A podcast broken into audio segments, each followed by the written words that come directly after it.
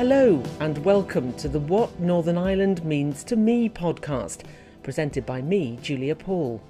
This series has been produced by Shared Future News to mark the centenary of Northern Ireland and is funded by the Heritage Fund on behalf of the Northern Ireland Office.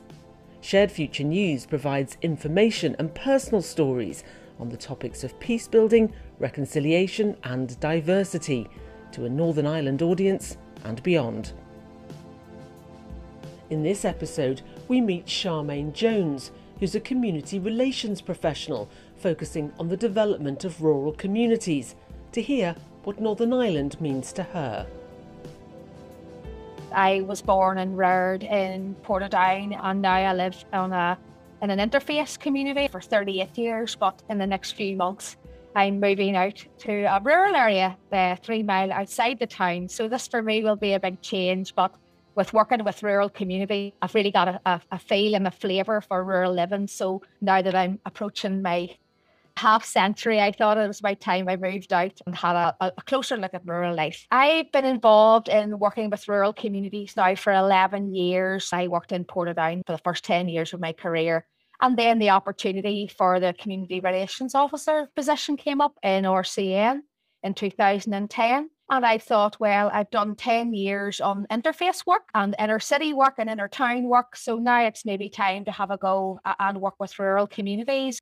It's only really been in the last 10 years that I've been able to look wider than Northern Ireland and visits to America and Israel, Palestine and Belgium and all these other places that I've went to. And I'm very fortunate that I've got all these places through Rural Community Network have really allowed me to see now how insular sometimes we are but then also about the impact that we've had uh, across the whole globe. That's another perspective that I'm really glad to have had the rural and urban, now the local, sort of the more national and then international work.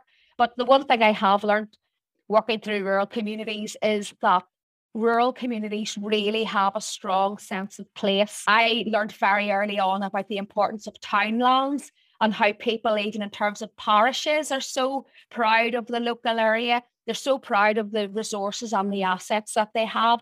Some rural communities have literally maybe just a church hall or an orange hall or a GAA club, and that's about it. But they use those resources, the resourcefulness, the resilience. Rural people are also really, really happy uh, and really welcoming of any opportunities that they get that self thankfulness and gratitude within rural. That's what makes me continue to want to work in rural because that way of living, that atmosphere, and that level of engagement, it suits my personality as well. It suits the kind of person that I am.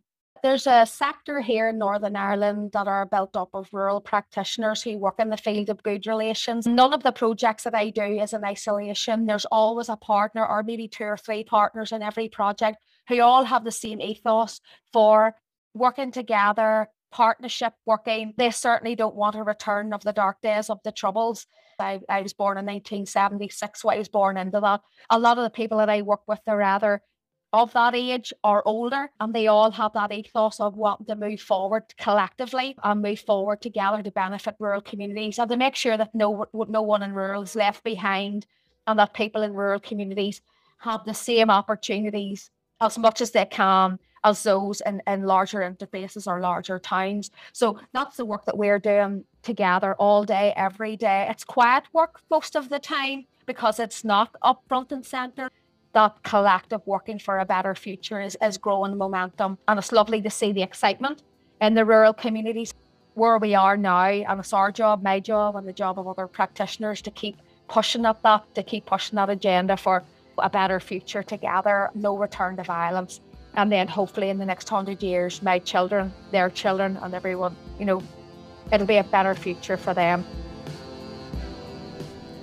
What Northern Ireland means to me is produced by Shared Future News.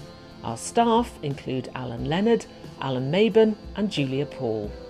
Our theme song is Figure in the Fog by Jordan McMurray, with thanks to Music Paths.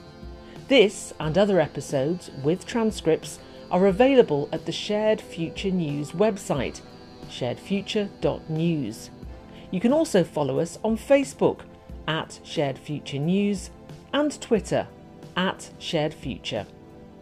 If you would like to suggest someone for a future episode of What Northern Ireland Means to Me, please email us at editor at sharedfuture.news. Thanks for listening.